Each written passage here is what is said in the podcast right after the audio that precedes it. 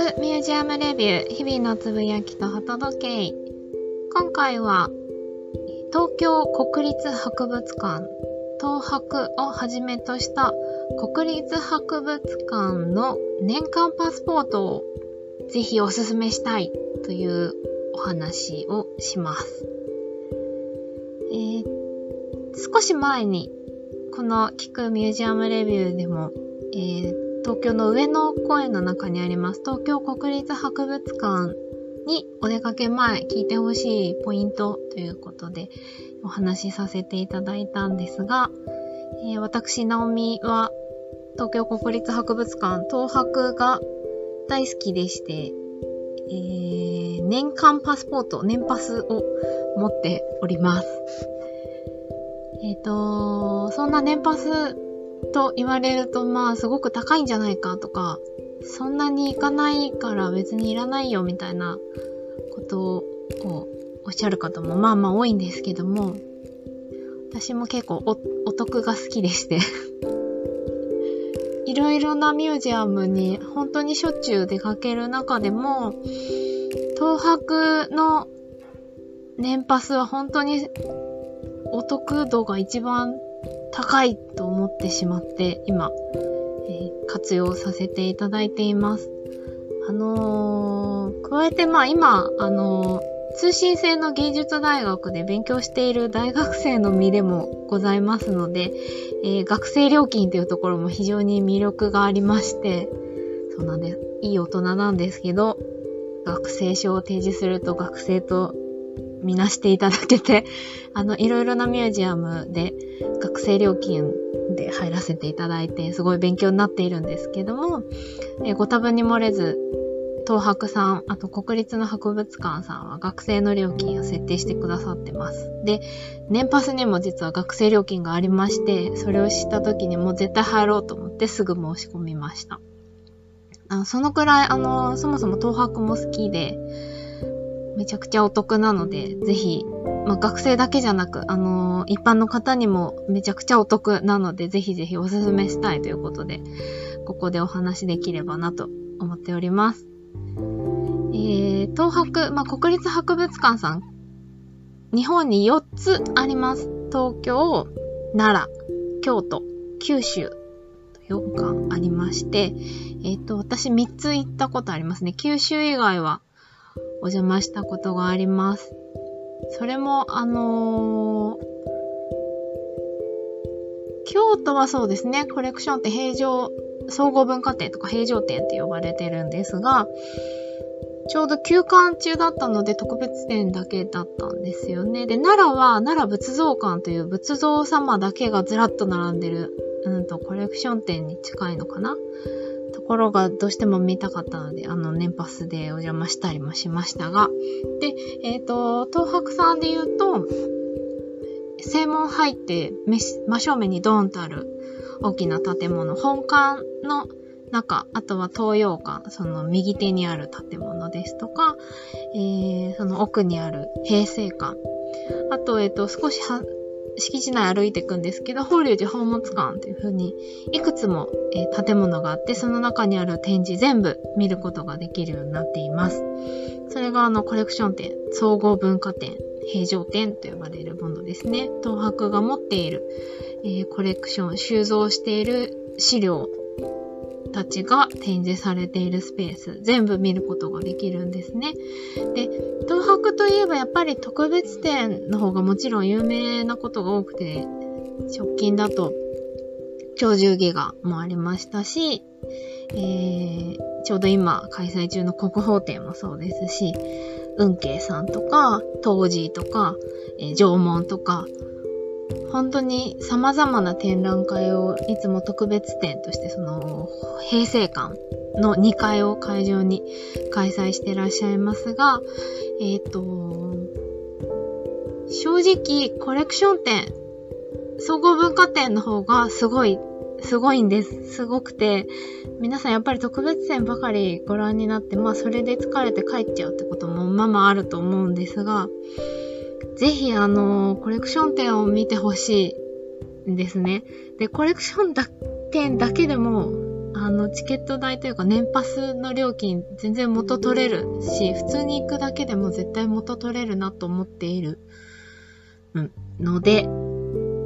そんな話を具体的にできればと思います。えっ、ー、と、年パス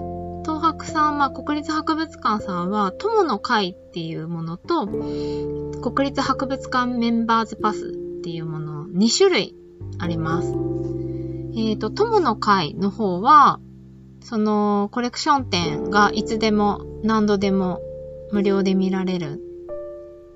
っていうのに加えて、えー、国宝展とか長寿戯画展みたいな、いわゆる特別展と呼ばれる期間限定の展覧会の無料で見られるチケットが3枚いただけます。今多分特別展の一般の料金、チケット代って1800円とか2000円っていうことが本当に今続いているので、3枚もらっただけでも、だいたいまあ、5000円から6000円分ぐらいになってしまうんですが、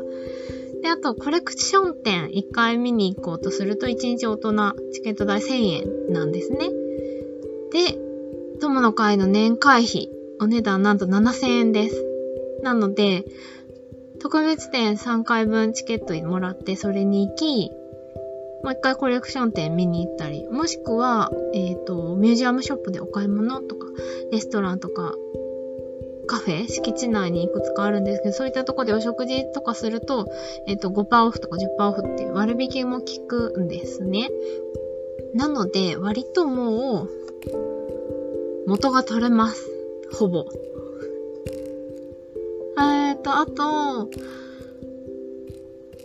特別展はもちろん行くのおすすめなんですけど、あんま興味ないものも多いなとかいう場合は、全然メンバーズパスでも十分楽しめます。で、私はこのメンバーズパスの学生版に、えっ、ー、と、今、入っております。えっ、ー、と、こちらは特別展3回分のチケットはもらえないんですけど、そのコレクション展、総合文化展はいつでも何度でもパッと見せれば入ることができます。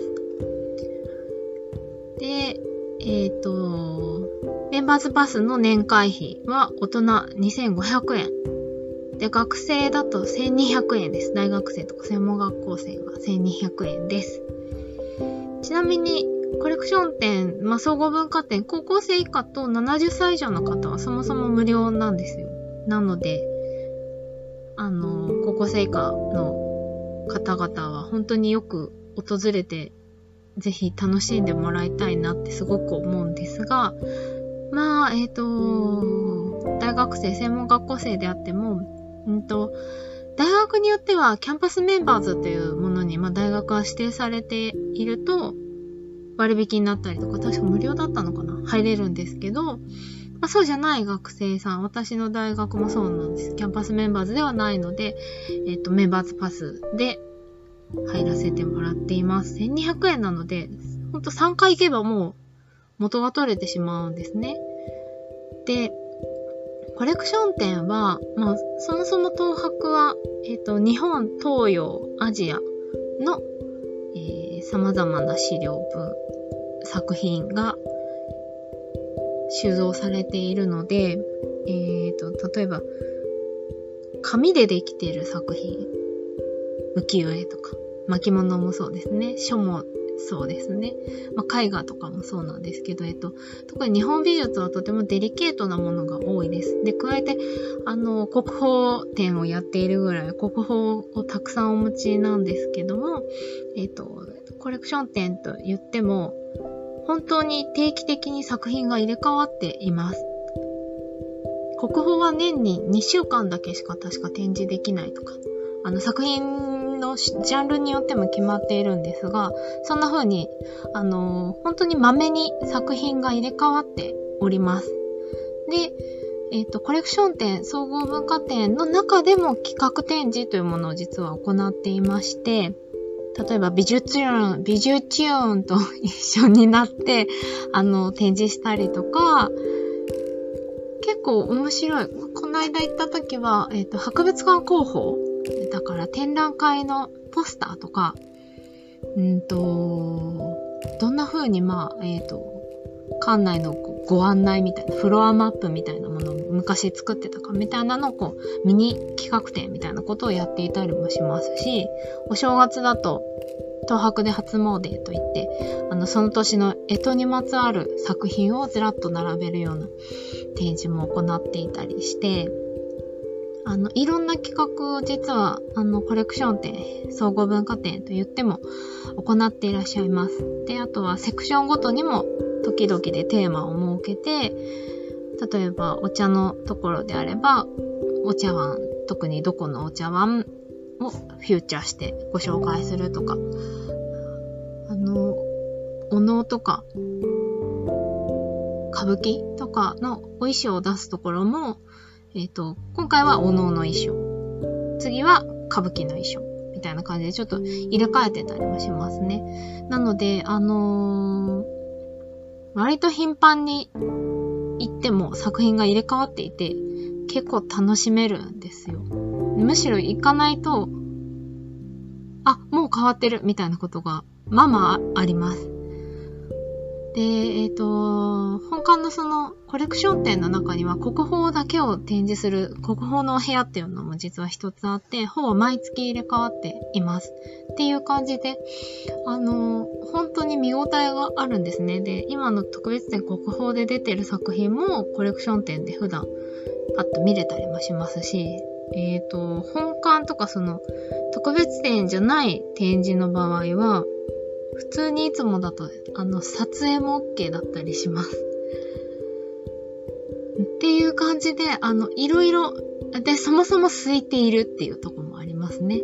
そんな風に、あの、実はコレクションで総合文化展って、あの、普段から見に行くだけでも十分特別展を見るのと同じぐらい見応えがあって、飽きなくて、とても面白くて、何度でも行きたくなってしまうんですね。っていう感じなので、本当にあのー、友の会7000円はちょっとなって思う方でも、あの、メンバーズパス2500円とか1200円っていうのは、あの、1年有効なので、ぜひぜひ、ぜひ前向きに考えていただけると本当におすすめです。で、なんでこんなに激推しするかっていうと、もう単純にミュージアム、博物館の年間パスポート持ってるっていうだけで、なんか、あの、私がと、ちょっと変わってるのかもしれないんですけど、楽しいんですよね。もう、ちょっと思い立った時に、あ、行こう、出かけよう、今日ちょっと時間あるから、ちょっと寄ろう、みたいな感じで、あの、夕方からプラーって行ったりとか、えっ、ー、と、仕事の前、午前中ちょっと時間空いてるから、ちょっと寄って行って、あそこのあれ見たいとか、そんな使い方が実はできてしまえるぐらい、あの、ものすごく東博の近所に住んでるわけでも何でもないんですけど、上野の方面へ行くっていうことがあったりとか、まあ、えっ、ー、と、ちょっと通りがかるみたいな時には、パッと行って、お気に入りの仏像様を見たりとか、お気に入りの建物の外観見るだけでも楽しかったりするんですけど、あの、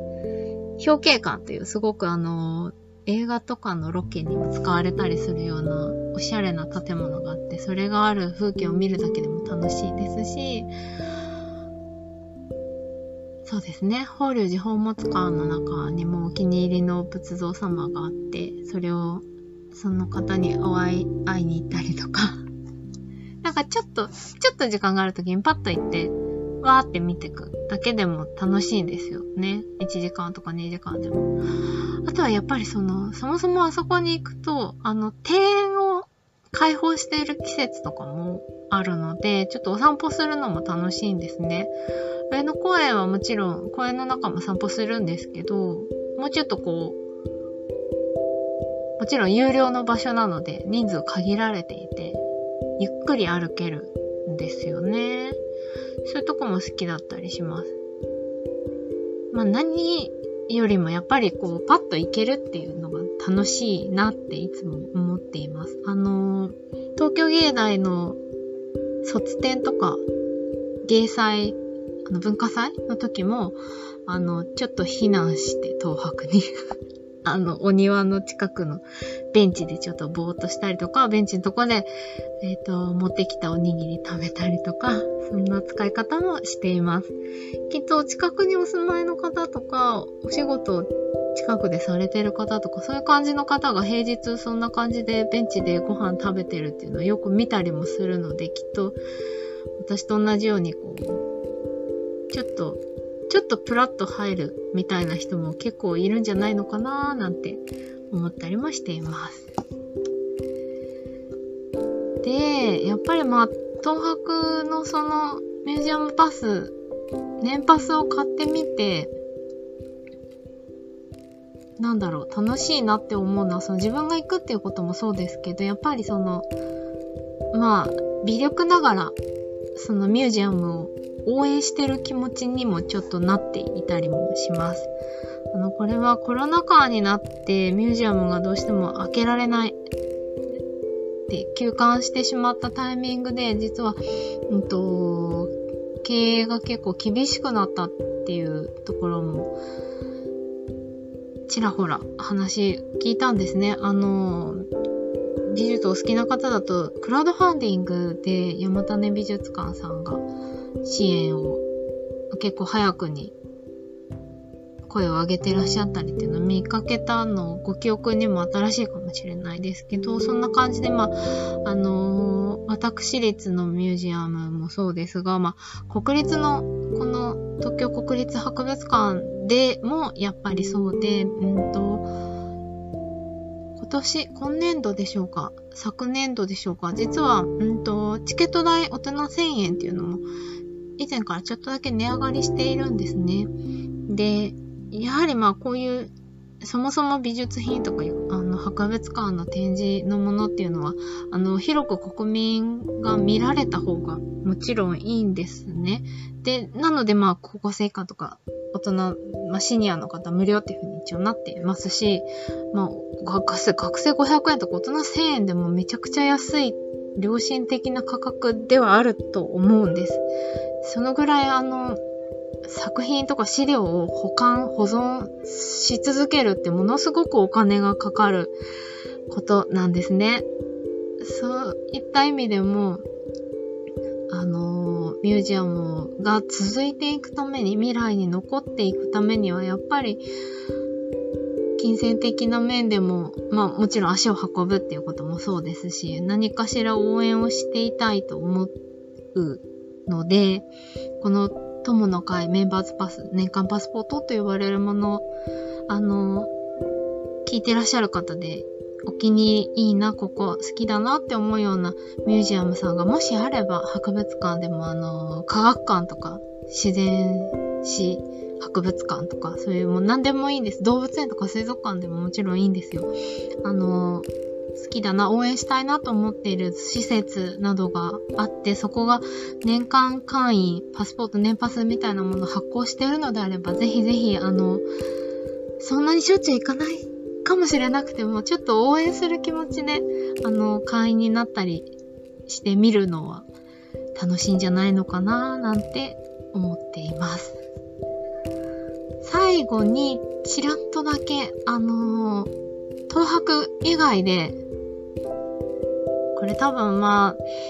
大学を無事に卒業して、また、あの、学生料金ではなく、普通の一般料金でミュージアムいろんなところへ出かけるようになったら、絶対入ろうかなとか、まあ入りたいなって思っているミュージアムを、の年パス友の会。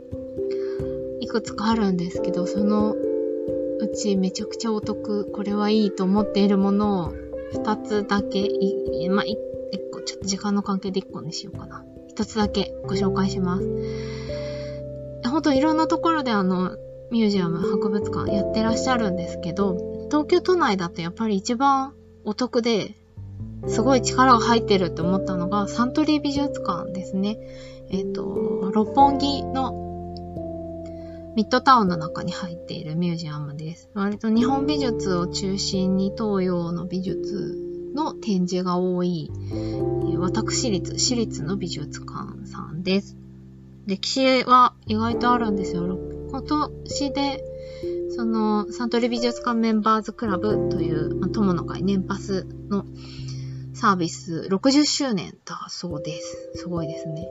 えっ、ー、と、サービスどんな内容かというと、サントリー美術館さんはコレクションが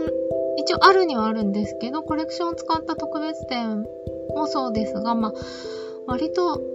巡回展、特別展、企画の展覧会も多くて、えー、常設のそのコレクション展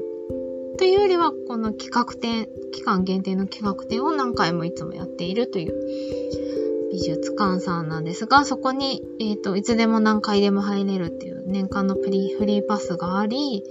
プラス、えっ、ー、と、同伴者お一人様まで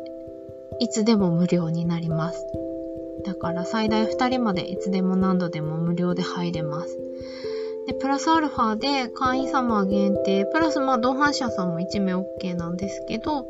貸し切りの内覧会を開いてくれたりとか、学芸員の方が説明をしてくれる会があったりとか、そういったこう限定イベントにご招待してもらえます。あとは、えっ、ー、と、全国各地にあるサントリー美術館と提携しているミュージアムが、えー、入館料割引になります。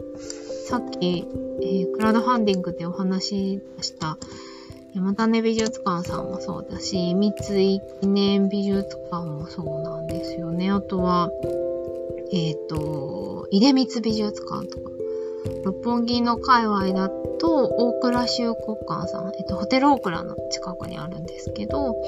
中国の美術品とか、まあ日本美術の展示などが多いですね。あとは千億博古館も六本木一丁目駅のすぐ近くで、えっと、住友のお家の、えっと、美術品、明治時代の洋画とか、中国の青銅器とか、えっと、中国の山水画とか書とかもありますね。日本美術もあります。あとは、同じミッドタウンにある2121デザインサイトの入館料も割引になるそうですね。結構、あの、本当に全国各地、他には、うーんと、ホームページにお名前がずらっと並んでるんですけど、千葉だと千葉市美術館さんとか、DIC 河村記念美術館さんも私好きですけど、もう割引になっちゃうそうです。あと広島県立美術館さんとか、足立美術館、ね、お庭のすごく美しい、有名なところですが、などなども割引になってしまいます。これは結構太っ腹なサービスですね。あとは、えっ、ー、と、単眼鏡を実は無料で貸してくれるっていうサービスもあります。これは結構珍しいですね。日本美術、特にあの、螺鈿とか、細かな細工を見るときにはやっぱり単眼鏡があった方が、あとは、落中落外図屏風みたいな、と細かい図わーって書いてる絵とかは、やっぱり単眼鏡があった方がより楽しめるので、貸し出してもらえるっていうのはめちゃくちゃ嬉しいですよね。あとは併設されてるミュージアムショップでも10%オフでお買い物できるよとか、かなり太っ腹なサービスがあって、年会費がお一人様6000円です。しかも、あのー、当日展覧会見に行った日に入会すると、チケット代をそこに当てて入会できますみたいな、いつも、あのー、お知らせカードをくださるんですよね。だから、行ってその場で入っても、その日からお得になるっていうのは、とっても魅力的なサービスなんじゃないかなと思います。サントリー美術館さんもね、週末とかになると意外と賑わってちょっと見づらいっていう時もあったりするし、やはり日本美術を中心に展示をすることも多いので作品入れ替えるっていう時には何度か通いたいなと思うミュージアムの一つなので、これはおすすめですね。と思っています。他にも本当にいろいろちょっと前にいろいろ調べて、あ、ここ入りたいなっていうとこはいくつかあるんですが、またちょっとタイミングを見て、音声配信でもご紹介できればなと思っております。ということで、えー、この聞くミュージアムレビュー、ギャラリーレビューは、えー、アートにまつわるインタビューですとか、ライティング、あとは、ノートなどでミュージアムコラムなど、いろいろまあアートにまつわるコラムを書いております。私、ナオミが、えっ、ー、と、毎週のように足を運んでいる展覧会、ギャラリーなどのレビューであったりとか、まあ、アートにまつわるこんなお話などをいろいろ、あのー、書いてノートで発信しているんですが、そこに追いついてないところあのー、撮って出しで喋ってお届けしている音声配信です。なんかちょっとでも、あの、ミュージアムとかアートに親しむきっかけになったらいいなと思ってお届けしておりますので、ぜひ、あの、気軽に聞き流していただいて、へえ、そんなことあるんだなって思っていただいたりとか、まあ、ちょっと行ってみようかなって思っていただけると、そんな風にあの、日常的にアートを楽しむ、もっと面白そうなことありそうだな、なんて思ってもらえるきっかけになったらいいなと思っております。では、またお耳にかかれるのを楽しみにしております。聞いていただきありがとうございました。